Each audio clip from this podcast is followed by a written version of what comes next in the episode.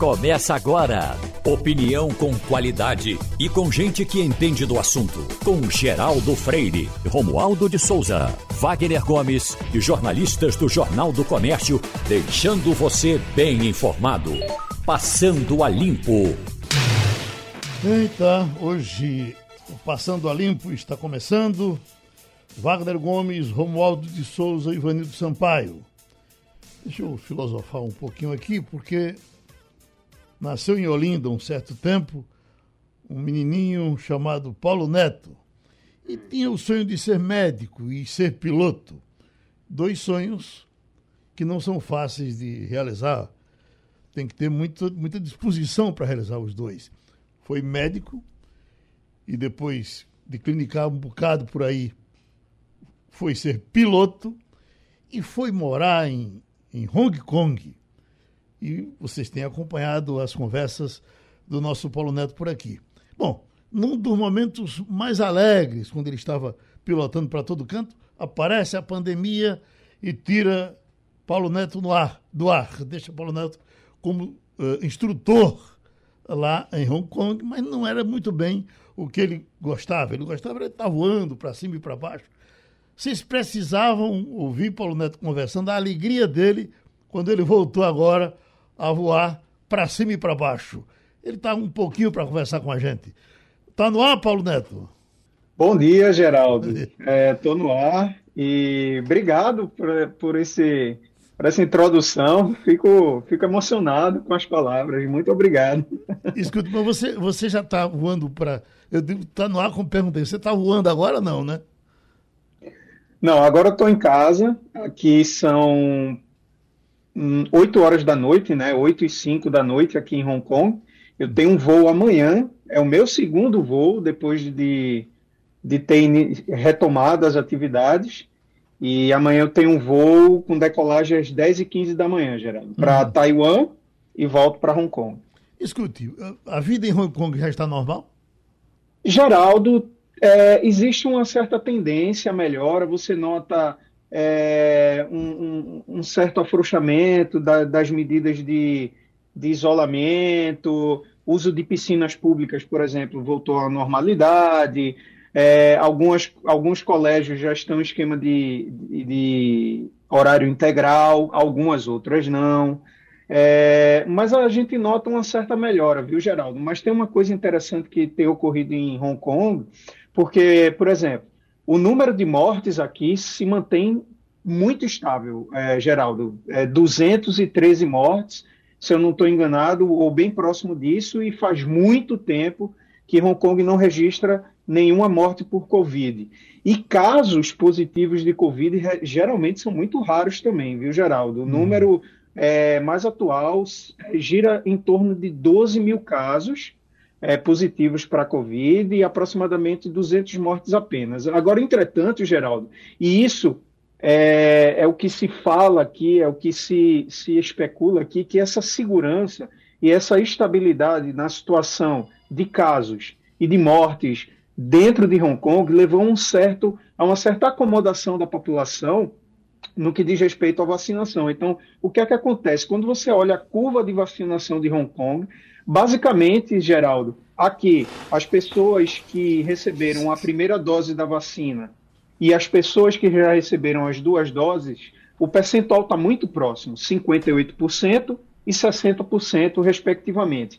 Mas, Geraldo, há cerca de um mês, essa curva atingiu esse platô aí, por volta de 60%, e não cresce, Geraldo. Uhum. Então, o que dá a impressão é que a segurança aqui e essa estabilidade no que diz respeito ao número de casos e número de mortos deixou a população, de certa forma, acomodada e meio que encarando assim: não, não vou tomar vacina agora, vou deixar mais tempo.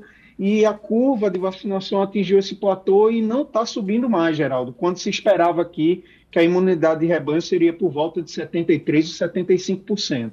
Quais são os cuidados do comandante do avião agora depois da pandemia com os passageiros? Aqui no Brasil fala-se muito que o preço da passagem está cada vez mais subindo porque os aviões eh, estão andando com menos gente. No caso de vocês aí, está normal? Geraldo, não. É, apesar de ter retornado às atividades, mas para você ter uma ideia, a, é, apenas cinco pilotos inicialmente foram selecionados para retomar as atividades. Então, um número muito pequeno ainda, quando você analisa o global, a população geral de pilotos que a empresa, por exemplo, que o piloto tem. E para você ter ideia, Geraldo, a empresa só está fazendo voos para a ilha de Taiwan, ou seja, Japão ainda não, Tailândia ainda não, Vietnã ainda não, e outros destinos aqui, a China propriamente dita, que a empresa estava até voando, mas parou por causa da variante Delta que deu uma explodida lá, né? Aumentou o número de casos, a empresa suspendeu o voo. Então, hoje em dia, Geraldo, a empresa só está com quatro destinos e os quatro destinos são na ilha de Taiwan. Então, para você ter uma ideia, Geraldo, esse voo que eu fiz, que é o mesmo que eu vou fazer amanhã, a gente leva passageiros, mas não traz passageiros. Então, quando a gente chega aqui em Hong Kong, Geraldo, a gente chega no aeroporto, faz o teste e fica cerca de duas horas no aeroporto, numa área reservada para tripulantes, é, esperando o resultado do teste sair. Uhum. E aí, quando sai o resultado, e digamos, negativo, né, como foi o meu caso, aí você pode ir para casa, mas você tem que mandar um formulário todo dia é, informando sua temperatura, se você está sentindo alguma coisa, etc. E você tem que fazer teste de Covid praticamente, Geraldo, dia sim, dia não. E aí, por exemplo, eu fiz esse voo na terça, amanhã eu vou fazer outro. Então, basicamente, Geraldo, zera a, a, a, os testes que eu já tinha feito e começa tudo de novo a partir de amanhã. Então, Geraldo, haja garganta e haja nariz para aguentar tanto teste de Covid, mas a gente tem que dançar conforme a música, né, Geraldo? Então, para você ter uma ideia, o voo que a gente fez para Taiwan, Geraldo, foram 10 passageiros apenas. A aeronave tem capacidade para 180 e apenas 10 foram. E a gente voltou vazio. Entretanto, Geraldo, para outros destinos em Taiwan, a gente leva passageiro e traz passageiros de volta. Aí para você ver como é a situação. Para esses voos, a gente não pode voltar para casa. A gente faz o voo, faz o teste, vai para o hotel e fica isolado no hotel. Aí no dia seguinte sai, faz o voo, volta, vai para o hotel. Então nos, nos, cinco primeiros dias, Geraldo, é essa pisadinha aí. Uhum. Faz o voo, volta, hotel. Faz o voo, volta, hotel. E depois desses cinco dias, Geraldo, de voos, a gente tem que ficar sete dias isolado no hotel e aí você recebe a visita apenas de pessoas do Departamento de Saúde aqui de Hong Kong para fazer o teste de Covid de você. Então você fica completamente isolado no hotel por sete dias após esse padrão de cinco dias voando. Isso porque a gente traz passageiros. Para os uhum. voos que não traz passageiro, aí a gente faz o teste no aeroporto, dando negativo, a gente pode voltar para casa. Está ouvindo, Wagner? Interessante, né, Geraldo? E tem que ser assim mesmo, tem que testar mesmo, mesmo, tem que ser, tem que levar a sério. Inclusive aqui no Brasil a gente não está levando a sério essa questão da testagem ao ponto de o Ministério da Saúde ter que descartar testes por vencimento. Os testes venceram e o Ministério da Saúde teve que incinerar os testes. Veja só que coisa, né? E veja e observe o exemplo que Paulo traz para a gente lá de Hong Kong. Agora, você citou Paulo médico, Paulo uh, piloto. piloto. de avião, esqueceu de dizer, ou não observou que Paulo, além de tudo isso, ainda toca violão. É. Né? Olha lá o violão, dois violões lá, duas violas lá atrás penduradas, tá vendo aí? Além de médico, é. piloto de avião ainda toca violão. Eu pensei, Agora. Eu pensei que ele estava numa boate. agora, Paulo, o que causa inveja de fato, pelo menos para mim agora, é a qualidade da internet que você tem aí, viu? Que quando a gente tiver aqui no Brasil internet dessa, eu pelo menos vou conseguir ser piloto de avião em home office viu? Tranquilamente, uhum. viu? Agora, só para completar, Paulo, o governo local aí faz campanha pró-vacinação, chama a população para vacinação, Paulo, porque nós acompanhamos bem recentemente, estamos acompanhando ainda a situação dos Estados Unidos, que enfrenta o que se chama de pandemia dos negacionistas. Ou seja, um grupo de negacionistas nos Estados Unidos não aceita a vacina de forma alguma e é exatamente esse grupo que hoje engrossa as fileiras de infectados, inclusive de óbitos. E aqui no Brasil, divulgamos um, recentemente um levantamento apontando que de cada 10 internados, 9 não tomaram a vacina, Paulo. É, bom dia, Wagner. Prazer falar contigo. E sim, o governo faz campanha aqui. Você, por exemplo, quando pega o metrô, por exemplo, você vê os banners no, no, no, na, nas composições do metrô, é, estimulando a campanha de vacinação. Chegou a um ponto do governo sortear, é, fazer sorteio de, de dinheiro, né, da pessoa receber um prêmio, é, se a pessoa tiver sido vacinada, o sorteio baseado no número da sua carteira de identidade, e chegou até o ponto deles sortearem um apartamento no valor aproximado em reais de 8 a 9 milhões de reais. Um apartamento foi sorteado entre as pessoas que estavam vacinadas, né? Então, o governo está estimulando, sim, Wagner. Eles estão estimulando, mas infelizmente a gente nota esse platô agora na curva. E aí eu digo, isso é uma impressão pessoal minha, eu não, não teria fontes oficiais para dizer, mas do que eu percebo, do que eu converso, seja no ambiente de trabalho, seja fora, eu noto uma resistência maior à vacinação, é, Wagner, na população mais jovem na população mais é, de adolescente e adulto jovem ali entre os 15, 20 até 30 anos. Por quê? Aí eu noto um viés político, porque eles acham que é parte da vacina que se usa aqui é a Sinovac, que vem da China, eles não confiam na China, aí vem a questão política, Hong Kong versus China, e aí tem essa misturada. Aí eles não negam a importância da vacina, eles não negam a doença. Eu não noto esse negacionismo, como você é, é, mencionou aí, mas eu noto mesmo é uma desconfiança política ou na eficácia da vacina Sinovac, propriamente dita. Embora que aqueles não só têm Sinovac, eles também aplicam a Pfizer, né? Mas uh, é o que eu posso te dizer, o meu sentimento do que eu converso com o pessoal aqui, Wagner. E, e veja só, você estava falando da, da, da, de, de, como é importante ser testado. Né? A, a Associação Internacional das Empresas de Transporte Aéreo, Wagner, ela fez uma pesquisa é, entre os usuários do sistema aéreo. Né? E para você ver, Wagner, 84% dos passageiros que foram entrevistados, eles concordam em fazer o teste da Covid assim que eles chegam no destino deles ou antes de pegar o voo. Enfim, é um percentual alto, 84%. 88% é, é, eles acham que esse teste é válido, que tem que ser feito para todos os passageiros. Entretanto, 83% disseram que eles não viajariam ou não vão viajar caso no país de destino eles tenham que entrar em quarentena. Então tem um dado interessante, sabe, Wagner? Por exemplo, o número de voos que já foram traqueados, né, já foram registrados até outubro deste ano, é, chega mais ou menos o percentual que se viu no ano passado, entendeu? De 2020. Então, a gente pode dizer que, mais ou menos, em termos de números de voo, é, pode ser que no final do ano a gente alcance o mesmo número de voos de 2020, que é, quando eu falo número de voos, Wagner, é número de voos de passageiros, tá? Não estou considerando outras aeronaves como aviões de cargo, aeronaves militares. Estou considerando aviões é, com 14 passageiros ou mais em voos regulares, tá? Então, por exemplo, o ano 2020 fechou com 90 milhões de voos é, é, é, é traqueados, tá? Só para vocês terem uma ideia, em 2019, antes da pandemia, foram 350 é, milhões. Aí chegamos para 2020, 90. Né? E esse ano, até agora, são 40.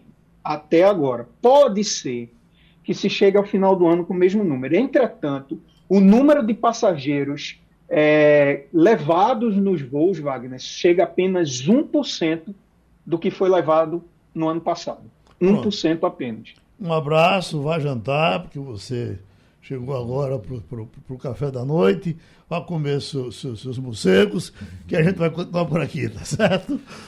Uh, Obrigado, Real. Um abraço a todos. Valeu. Felicidade. Médico cirurgião, especialista em transplantes de fígado, Cláudio Lacerda. Doutor Cláudio, nós demos uma notícia aqui hoje na primeira página de um rim de porco caiu. Uh, rapaz. Então, Wagner, um rim de porco, que ele certamente está ouvindo, e ele já sabe de que vai falar, um rim de porco que está sendo testado em um paciente em Nova York. É, foi testado, Geraldo. É. é uma... Isso não é novidade, já se faz isso há algum tempo, né? Uhum. Aí vem aquela expectativa de que a, a, a, até quando esses testes vão parar e a gente parte para a realidade para que eu queria botar um, um coração de cachorro é. em você. doutor Cláudio, uh, esse, uh, uh, o senhor vê o futuro próximo ou vai demorar muito ainda para a gente ter o transplante de, de, de órgãos de animais em pessoas? Bom dia, Geraldo. Prazer voltar a falar com vocês. É, eu vejo como uma possibilidade real e necessária. Uhum. Existem pessoas no mundo inteiro que estão em lista de espera para transplante de órgão, que precisam desesperadamente de um transplante para poder recuperar sua qualidade de vida e para poder sobreviver. E há uma escassez uhum. de órgãos de doador, que são pessoas com morte cerebral cujos órgãos são utilizados para transplante. Há também a modalidade do transplante intervivos, né, em que você tira um órgão duplo, por exemplo, tira um rim e transplanta para uma pessoa que está precisando, sob diálise e tal, isso recupera a qualidade de vida dele, ou uma parte de um pulmão. Mas, evidentemente, esse não é o transplante ideal, tá? Porque implica sacrifício para quem doa. As cirurgias, todas elas, comportam um risco, inevitavelmente.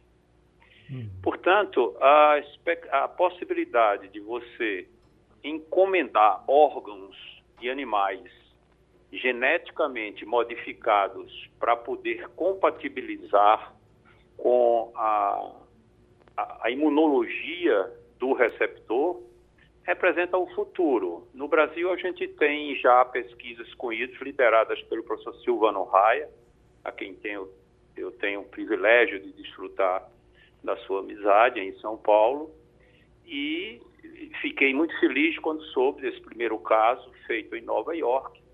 Né? Uh, o paciente, na verdade, era uma pessoa com morte cerebral que recebeu o rim e não poderia ser diferente, porque você não pode transplantar um rim de porco para uma pessoa simplesmente porque ela está em insuficiência renal e em regime de diálise. Né? Seria uma experiência inaceitável. Mas numa pessoa com morte cerebral, o rim foi transplantado, geneticamente modificado, e as notícias são de que o rim funcionou bem, né?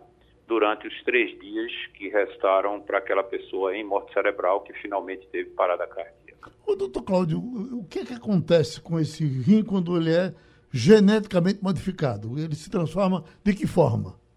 Então, a, as proteínas que são a, os antígenos, na verdade, que funcionam, que desencadeia os mecanismos imunológicos de resposta a caracterizado pela rejeição, chamada de rejeição, é, são muito diferentes entre as pessoas e extremamente diferentes entre espécies diferentes.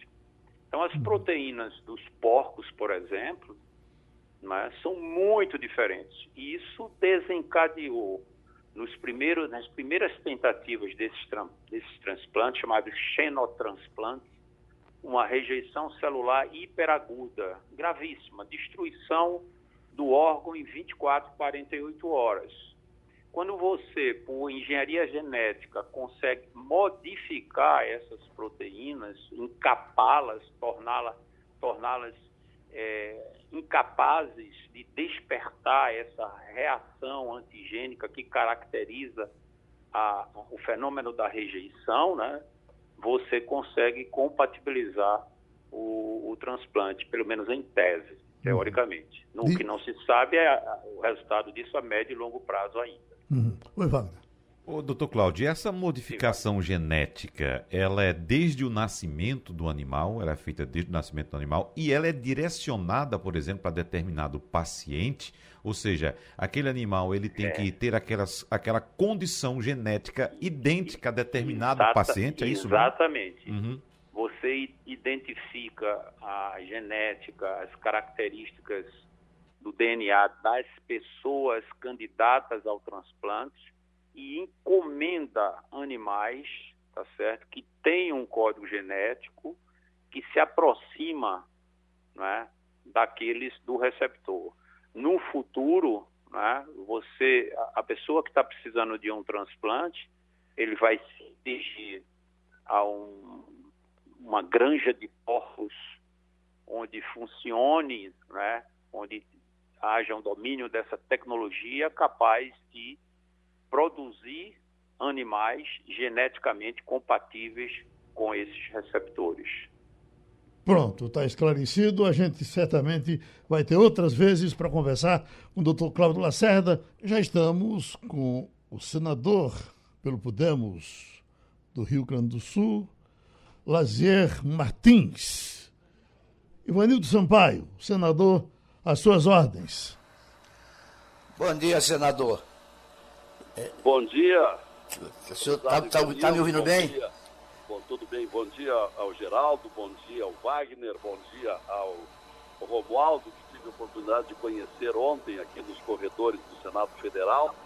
E ele me reconheceu e eu disse, puxa, mas eu falo com você seguidamente, você está aqui bem perto, e você vê que eu já estou me tornando familiarizado aí com, com esse programa da Rádio Jornal. Com muito prazer, estou às ordens. Ivanildo. Pois bem, senador. A gente gostaria que o senhor falasse sobre vários temas que estão hoje é, na pauta do Congresso. Mas eu gostaria primeiro que o senhor é, desse a opinião para os nossos ouvintes sobre o desfecho da CPI da Covid. O senhor acha que foi um bom desfecho? O senhor acha que houve exagero? O senhor acha que aquilo não vai dar em nada? Como é que o senhor avaliaria o final, é, o relatório final do, do, do, da, CPI da Covid? Essa CPI da Covid enseja vários enfoques. Vários enfoques. Eu não sei bem qual é, qual é a melhor ordem de importância, mas eu achei como um fator um pouco negativo a escolha dos responsáveis. O presidente da comissão, que tem processos, ou da, a família tem processos lá na, no Amazonas, e o relator que está crivado de processos. Aí, desde logo, surge o questionamento. Mas será ético, será racional colocar a relatar um processo de discussão da moral na política por uma pessoa que tem tantas imoralidades na política? Então, inclusive, quando fui cogitado pelo senador Álvaro para integrar essa comissão, eu rejeitei o convite porque eu não queria participar de uma comissão que tinha como relator o Renan Calheiros. Bom, esse é o primeiro enfoque. Agora, essa é uma parte. A outra parte é que durante a instrução, a longa instrução, severa instrução, durante vários momentos, muita falta de educação por parte dos questionadores, eh, transformando depoentes como testemunhas em réus, etc., eles acabaram apurando algumas verdades. Isso é inegável. É, a negligência com a compra das vacinas, o problema da Covaxin, que teve alguma corrupção por trás, enfim. E esse é outro enfoque. O outro enfoque, que é o mais importante agora, o que vai acontecer? O relatório deverá ser aprovado no dia 26, porque haverá um, um, uma maioria de 7 a 4 dos antigovernistas, e com a aprovação, ainda um texto final que está sendo um pouquinho mexido, pelo que sei, e após a aprovação, o envio para a Procuradoria-Geral da República. Aí, como tem gente com, com foro privilegiado, prerrogativa de foro, o, o, a Procuradoria vai distribuir o que fica com a Procuradoria da República, o que vai para outras instâncias, conforme o grau e a relação de cada implicado.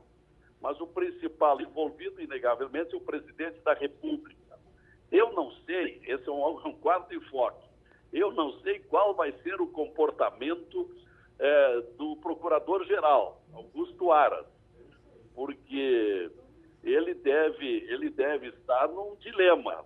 Ele é um homem de confiança, ele acaba de ser reconduzido a esse nobre cargo pelo presidente da República. Será que ele vai retribuir esse favor com, com a acusação do presidente da República, isso é contra o seu benfeitor, ou ele vai enrolar, ou ele vai pedir baixar a inteligência. E a partir daí tudo pode acontecer. Pode acontecer. Podem acontecer longas demoras numa instrução, porque cabe à Polícia Federal retomar as investigações, a Polícia Federal e o Ministério Público. E aí, meus prezados amigos da Rádio Jornal, aí é que eu acho que é uma maior tendência. Eu, eu acho que a coisa vai se prolongar acho que vai se prolongar por, por indefinidamente no tempo. E a gente sabe que nada melhor do que o tempo para esquecer certos acontecimentos. Eu acho que isso pode suceder. Como a comissão está criando uma subcomissão para cobrar o andamento, vão começar a exigir, na remessa de uma parte desse relatório para a Câmara dos Deputados, vão exigir que o presidente da Câmara ponha em discussão o impeachment. E aí não sei se o presidente da Câmara vai fazer isso.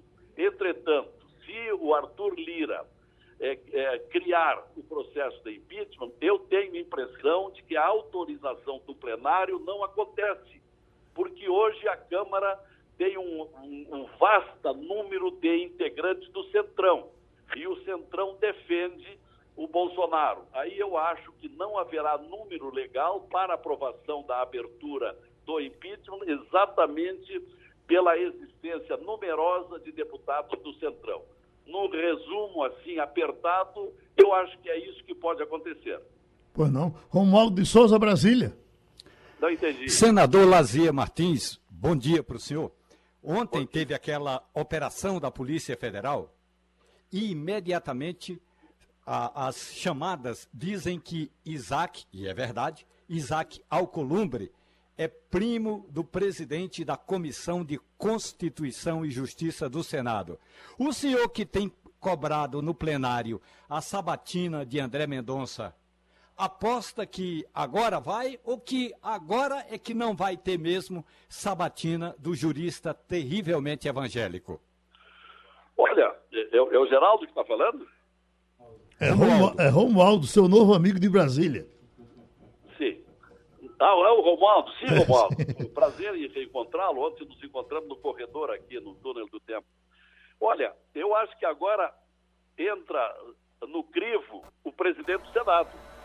Porque se o Rodrigo Pacheco não puser em discussão exigir, a ser atacado, porque ele é o presidente do Senado, ele é o responsável pelas comissões também, não é?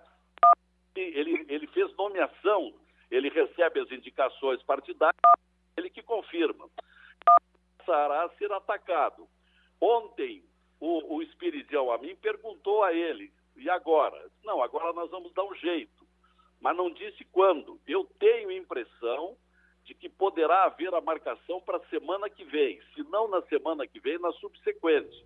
Agora vai ter que acontecer a sabatina. Esse episódio constrangedor para o Alcolumbre é terrível, porque a, a Folha de São Paulo de hoje descreve que houve a, a intermediação do Alcolumbre, do senador Alcolumbre, num pedido de liberação de um avião que estava apreendido lá no aeroporto do Amapá e que servia para o tráfico de drogas. E ele pediu que esse avião fosse transferido para o governo do Amapá. Então, o, o, o Alcolumbre já conhece o assunto. E aí tem um irmão dele, que é, o irmão não, um primo, que é rico, que, que, que foi encontrada uma verdadeira fortuna em espécie na casa dele. E, e como o Alcolumbre está num mau momento, é, isso aí vai pesar contra ele. Aliás, para mim não é novidade. Eu tenho eu que fiz campanha para o Alcolumbre ser presidente do Senado, tenho hoje uma grande decepção, porque ele ele não gosta de reuniões, já disse isso outro dia na Folha. Ele, quando foi presidente da Comissão de Meio Ambiente, há cinco anos atrás, ele só realizou em dois anos vejam bem, só realizou a primeira reunião, a reunião da instalação da Comissão do Meio Ambiente. Depois nunca mais convocou os membros da comissão. Depois, quando foi presidente do Senado, ele só realizou uma reunião que era exatamente necessária para aprovar a cassação da, da, da, daquela senadora do Mato Grosso, a, a Selma Arruda. E não houve mais. E agora, como presidente da Comissão de Constituição e Justiça, é uma comissão que não vem tendo reuniões, não, não vem tendo reuniões. Ontem, quarta-feira, era dia de reunião, ele não convocou. E aí fizemos um levantamento no meu gabinete do Senado ontem. O, a, a CCJ realizou até agora apenas oito reuniões, é, incluindo as, as remotas e as presenciais. Isso equivale a metade das reuniões das outras comissões temáticas do Senado. Então, o homem não quer saber de reunião. Então, o, o, o momento é tenebroso para ele. Pronto, então a gente agradece a participação do senador Lazier, que vai justamente agora voltar para a sua reunião em Brasília e a gente vai direto para o ex-senador Cristóvão Buarque, porque, senador, nós estamos aí com esse Vale Brasil, o Auxílio Brasil, e aí alguns, alguns dizem que é um Bolsa Família mal acabado, ninguém sabe onde é que, de onde virá o dinheiro, e ninguém melhor do que o senhor para tratar desse assunto com a gente. Vai dar certo o Auxílio Brasil? Bom dia, bom dia a você, bom dia a todos os ouvintes. É um prazer estar conversando, sobretudo sobre esse assunto. Eu quero dizer que esse tema trouxe duas coisas interessantes para a educação do Brasil. Um é a percepção da pobreza que nós temos e que precisa ser ajudada. A outra novidade que o Brasil nunca tinha se preocupado é a ideia de que tem limites nos gastos. Isso se deve a uma coisa formidável que se fez para a educação fiscal do Brasil, que é a PEC do teto. Ou seja, o Brasil descobriu que existe teto de gasto. Antes não tinha. Como é que se fazia antes? Ninguém estaria debatendo esse, esse auxílio se fosse no tempo anterior. Como se fazia? Precisa dinheiro? O governo emite. Tem uma casa da moeda para isso. Ou pega empréstimo, aumenta juros para isso. Felizmente, nós descobrimos que há limites. Então, a equação é onde buscar o dinheiro e não o que estão querendo, furar o teto. Você veja, vai se gastar agora de precatório 80 bilhões. Duas vezes o que se precisa. Os benefícios, os privilégios, os salários das cúpulas, subsídios fiscais para indústrias de bens de consumo das camadas ricas ou classe média. O Brasil é um país que tem dinheiro. Agora precisa ir buscar onde tem esse dinheiro.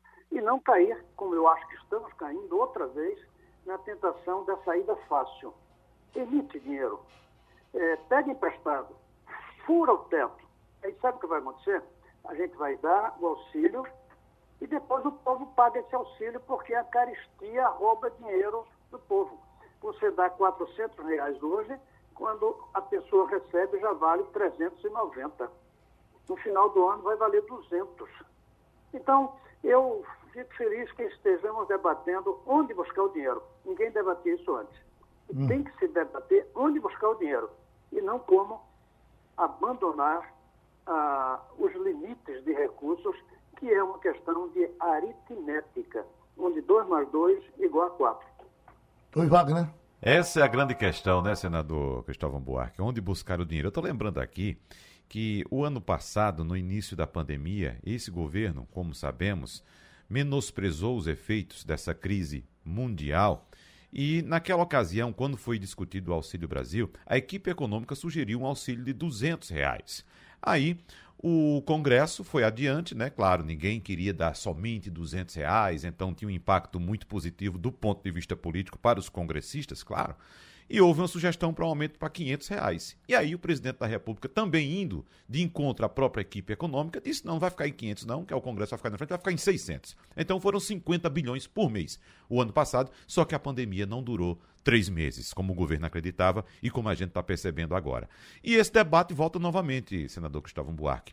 O auxílio que foi sugerido pelo presidente da República em R$ reais, também contra a vontade da equipe econômica, agora aparece em proposta no próprio Congresso de R$ reais.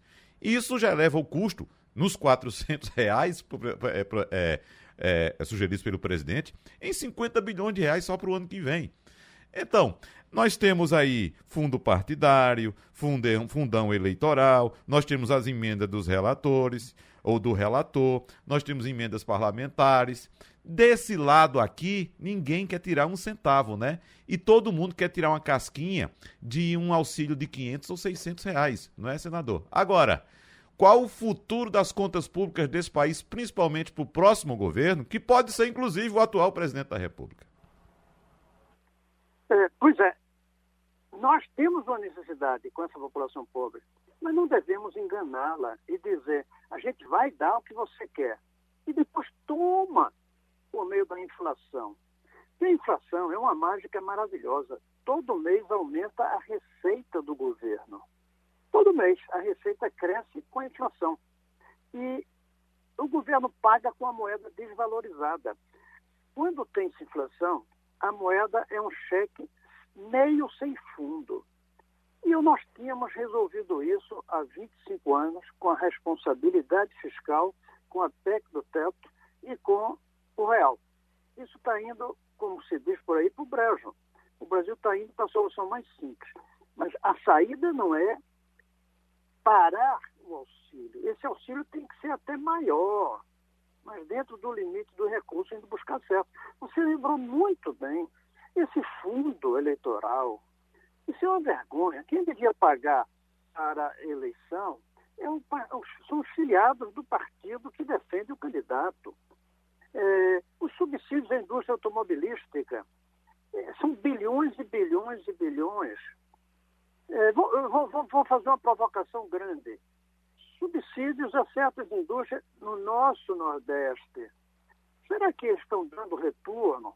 Então, nós jogamos dinheiro fora. E como acabou, porque tem a ideia de que tem limite, graças à responsabilidade fiscal e ao teto, agora estamos querendo, para não tocar nos privilégios, estamos querendo acabar o teto, acabar a responsabilidade fiscal e deixar o povo pagar com a desvalorização do auxílio que vai receber, o auxílio que vai receber. Veja que, que desculpa a palavra, mas sacanagem. Você paga com dinheiro e quando a pessoa recebe já não vale aquilo. Então é a pessoa que está pagando de volta. Enquanto isso, o que é que fazem os privilegiados? Já começam a comprar dólar. O dólar está subindo porque as pessoas percebem que vem inflação e querem se resguardar. E se resguarda com uma moeda que não vai ter inflação, contra dólar. Antigamente, a gente é, era o open market, é, você aplicava por dia. A, a, a, elite brasileira sempre descobriu como pagar, colocar para o povo pagar a conta com a inflação, e a elite sempre se protegeu, tendo uma moeda própria. A URT, é, o open market, o dólar, o ouro. Então, o Brasil é um país em que tinha duas moedas. Uma moeda para os pobres, que desvalorizava todo mês, e uma moeda para os ricos, que eles mantinham o valor. Estamos voltando a isso. Por isso o dólar está subindo. O dólar não está subindo por causa de desequilíbrio nas contas externas. Não, o Brasil até que continua exportando bem. Está desvalorizando porque as pessoas compram dólar para se proteger da inflação que percebe que vem aí e que vão deixar para o pobre pagar o aumento do valor da cesta básica. É o senador Cristóvão Buarque com a gente, Ivanildo Sampaio. Bom dia, senador. O senhor falou Bom num ponto aí que realmente é um calo na receita de cada estado, mas que ninguém ousa discutir, que são os incentivos fiscais. Aqui em Pernambuco o senhor sabe disso, né? As poucas empresas que tem aqui vieram por incentivo fiscal. A última maior, que foi a Fiat, recebeu de presente um terreno que custa 200 milhões de reais e isenção de impostos que vai durar por algum tempo. Eu pergunto ao senhor, não é a hora de reestudar essa questão de incentivos fiscais? É a hora, fico feliz, Ivanildo, você trazer isso, mas Se acabar o teto, ninguém vai estudar isso, porque o dinheiro é ilimitado. O governo pode gastar quanto quiser. O governo, junto com o Congresso, claro, tem seus limites. Então, a gente precisa rever tudo isso. Mas a, a ideia de rever tudo isso só vai prevalecer se houver consciência de que o tesouro tem limites. O Brasil se acostumou, ao longo de toda a sua história, a não ter limite nem para destruir florestas, nem para torrar dinheiro do tesouro. Então, finalmente, a gente começa a descobrir que a Amazônia tem limites. E estava descobrindo que o tesouro tem limites, não é ilimitado. Mas, como vai se perder isso agora com o teto furado, então ninguém vai discutir o que você está defendendo que se discuta, os subsídios fiscais. Deixa eu fazer uma provocação aqui para que as pessoas pensem. De 58 a 94, o Brasil ganhou cinco Copas do Mundo. Nesse mesmo período, o Brasil teve sete moedas. O Brasil é campeão de futebol e de inflação. É um vício que nós temos. E esse vício sacrifica os pobres, concentra a renda e desarticula a economia. É fundamental um país ter uma bandeira, ter um hino e ter uma moeda. Ter uma moeda significa que não fica mudando de vez em quando, como o Brasil mudou tanto de moeda. É o único país, sabia? No século XX que mudou tantas vezes de moeda. É o único é uma, é uma vocação brasileira a inflação. É isso que está vendo. E está se voltando a esse tempo para facilitar a vida dos populistas e de um bocado de economistas que não souberam importar as ideias de Keynes para a realidade brasileira, estão querendo fazer isso outra vez com a desculpa correta, justa, decente de que o povo precisa sim de um auxílio. Outra vez, o nosso agradecimento ao professor Cristóvão Buarque. Vamos para Portugal, vamos para a Europa. Conexão Portugal, com Antônio Martins.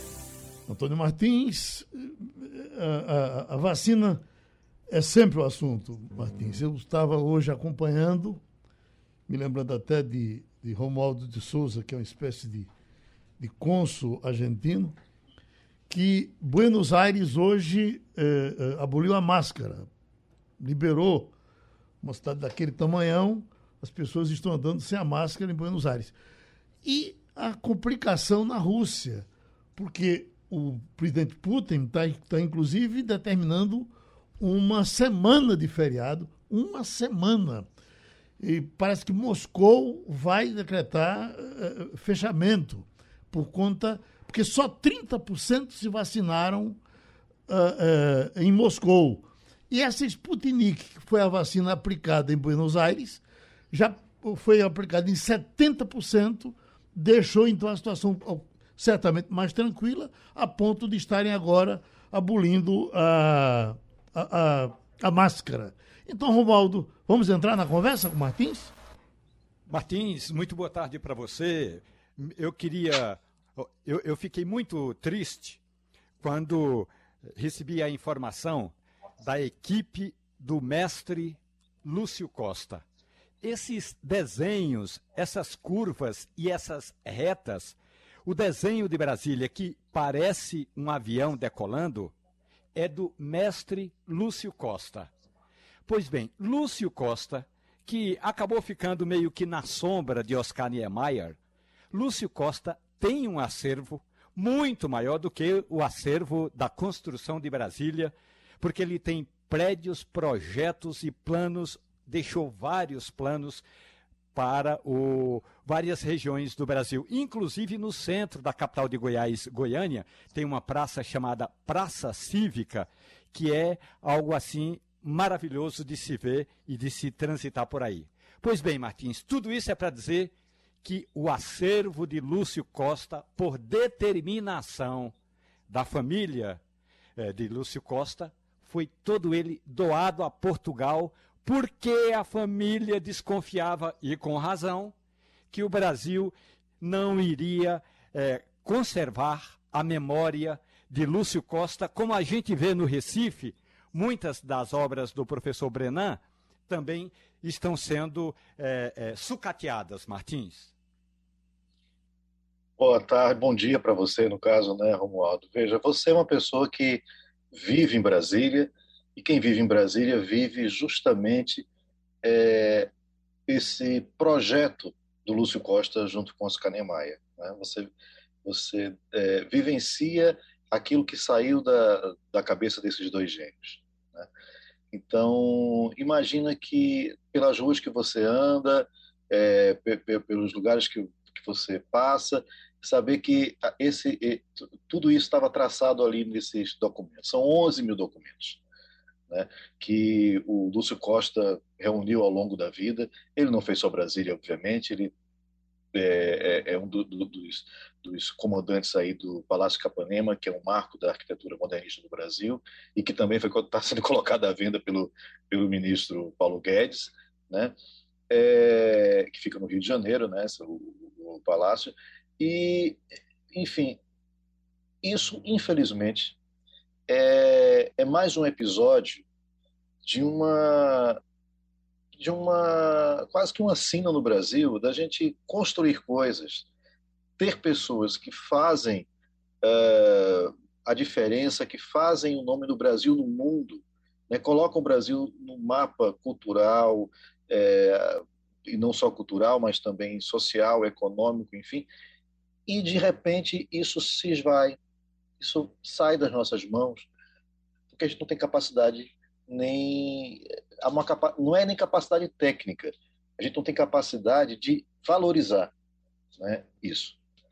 Então assim, já foi, está sendo agora o Lúcio Costa, mas o, o, o a Casa da Arquitetura que está recebendo esse esse acervo de 11 mil documentos do Lúcio Costa, que são desenhos, é, memorandos, cartas, é, fotografias, coisas de família também, recebeu em 2020, foi alvo de uma polêmica por conta disso, o acervo do Paulo Mendes da Costa, né, arquiteto Paulo Mendes da Costa. E, enfim, e tantos outros artistas, arquitetos, é, escritores que têm seus acervos indo para fora do Brasil, né, uma, uma riqueza que foi gerada dentro do Brasil é, e que acabam indo para outras instituições porque simplesmente a gente não não valoriza.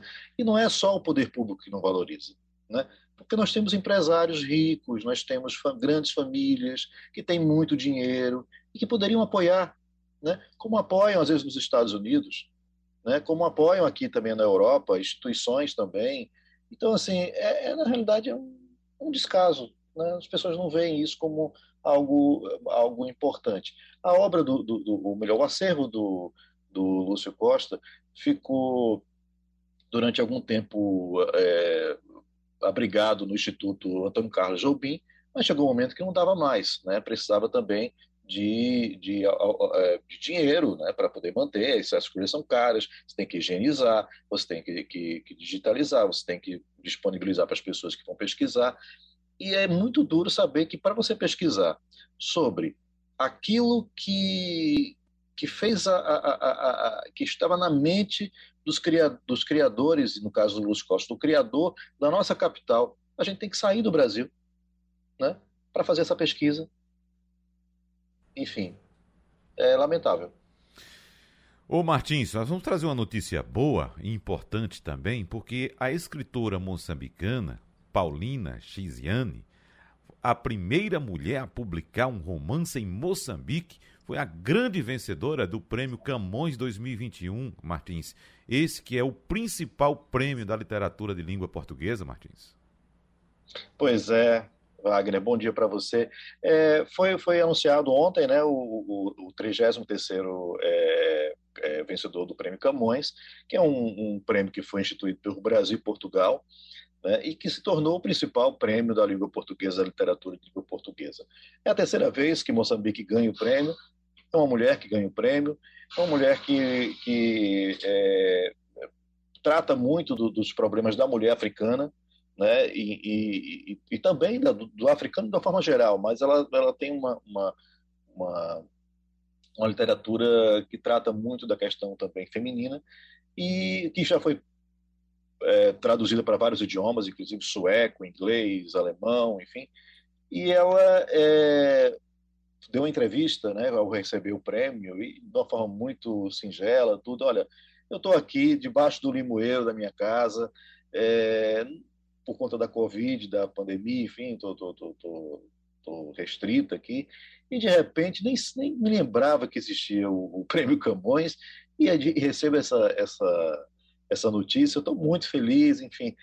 É, e é muito importante, né, pra, porque esses prêmios, eles, eles dão uma... Eles, lógico, tem um prêmio em dinheiro, são 100 mil euros, né, é, cerca de, de 650 é, mil reais, óbvio que isso, e no contexto de Moçambique é um, um bom dinheiro, enfim, mas não é essa a questão. A questão é que isso coloca o nome do, do escritor no mundo. Né? A gente está falando dela hoje aqui, provavelmente a gente nunca falou dela é, numa rádio bra, é, brasileira, aqui na, na, na, Rádio Jornal, não sei, talvez é muito pouco provável que tenhamos é falado dela. É a primeira vez, e de repente Martins. estamos aqui, é a primeira vez. Primeira né? vez, exatamente. Estamos aqui falando dela né, para os nossos ouvintes, dizendo que existe essa mulher é, que está em Moçambique, que fala de Moçambique, mas tem uma literatura que é universal. Né? E é universal para a, os, os, os, os é, falantes da língua portuguesa. Né? A gente tem que pensar que. A gente até estava falando da semana passada sobre essa questão dos youtubers influenciando as crianças portuguesas e brasileiras e de outras regiões, enfim. Eu falando que a nossa língua é muito rica, que eu acho que isso deveria ser aproveitado como uma forma de mostrar a diversidade da nossa língua. E essa é mais uma oportunidade de mostrar a diversidade da nossa língua. Nós falamos português no Brasil, temos várias formas de falar português no Brasil, vários vocabulários diferentes, mas é a mesma língua. E não é só no Brasil. Tem Angola, tem São Tomé e Príncipe, tem Cabo Verde, tem Moçambique, tem Macau, tem é, Goa e Portugal. E isso é maravilhoso, Timor-Leste, e isso é maravilhoso porque são formas de falar a nossa língua, né? é capaz de a gente chegar em todos esses lugares e ser, e ser é, por um lado, é, é, compreendido, por outro lado, surpreendido com novas palavras, novas formas de falar a nossa língua, e a, a, a, a Paulina, ela chega, né, é, colocando Moçambique mais uma vez nesse mapa, que já tinha Mia Couto, por exemplo, que é um grande escritor, que muito falado, é, e que também já ganhou o Prêmio Camões. Ivanildo Sampaio, a Europa, as suas ordens com o Martins. Bom dia, Martins. É, é, bom lembrar que esse prêmio Camões, Chico Buarque também ganhou, né? Só que o presidente Bolsonaro se recusou a entregar. Mas eu, eu quero falar de, de Portugal literato. Eu pergunto a você, depois de Saramago, é, quem é, é hoje o grande escritor português que não seja de origem africana?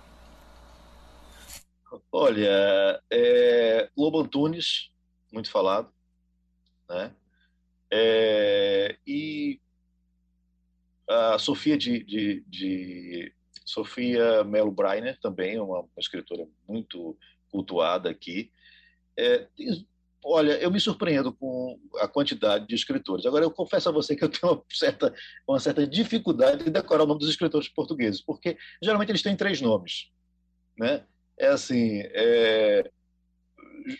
José Gonçalves Pereira, José Afonso é... Moreira, sei lá. E, para mim parecem todos iguais. Mas é uma, é uma dificuldade minha, né? é uma deficiência minha em, em, perceber. Agora, eu diria que esses dois são muito cultuados aqui, e, a, e é uma cena muito, é, muito vibrante, né? as editoras publicam muito, tem, tem, tem, eu, eu vejo aqui uma, uma, um culto muito grande à questão da, da leitura. É, vejo jovens lendo nos cafés, e, e, e, jovens, quando eu digo, é jovem de 15, 16, 17 anos, com um livro na mão, né? É, numa, numa cena que não é muito comum no Brasil, né? infelizmente. E, é, enfim, é, é uma. Um, as editoras. Tem muitas. A Feira de Livro de Lisboa também é uma, algo que movimenta muito né, as, a, a, o mercado e, obviamente, que traz uma leva de escritores, pessoas que querem se expressar, porque, assim como Elis Lenz, também gostam de escrever. Agora, só para lembrar, Martins, eh, eh, Fernando Pessoa está. O, livro de, de Zé Paulo Cavalcante Filho é, está sendo lançado agora é, na Rússia. Olha só. E uhum. Martins? Maravilha, né? E já está em 12, e... já está em 12 países. Uhum. E é um e grande conhecedor, também, de é, fato, um estudioso da obra de Fernando Pessoa, né, apaixonadíssimo por Fernando Pessoa. Né, e, enfim, e, e, Fernando Pessoa é também essa, essa, esse, esse nome né, que todo brasileiro, quando vem aqui a, a Lisboa e passa ali pelo teatro, toma um cafezinho com Fernando Pessoa, porque tem a estátua dele, é, sentado à mesa, café brasileira, que é um café que ele frequentava, e você pode tomar um cafezinho com Fernando Pessoa, pelo menos com a representação dele. Aqui o sucesso aqui em Recife, você precisa voltar a ver, é Reginaldo Rossi, é, que também tem, um, tem um, uma estátua, ele sentado ali na, no Pátio de Santa Cruz. Raramente você passa lá para não ter um camarada sentado com uma cervejinha bebendo com o Reginaldo Rossi. É maravilhoso. Amigos, um abraço. É, é, o café com o Fernando, com o Fernando Pessoa e um, um chopinho, uma cervejinha com o uhum. Reginaldo Rossi. É, chamou, Romualdo? Rapidinho. Agora, Martins, tem um escritor português contemporâneo que faz muito sucesso no Brasil e faz sucesso porque ele escreve muito bem. E eu estou falando de um que tem, como você destaca, três nomes: Miguel Souza Tavares, no livro Equador. Ah, o Miguel Souza Tavares. Inclusive, é, é, um, é um escritor muito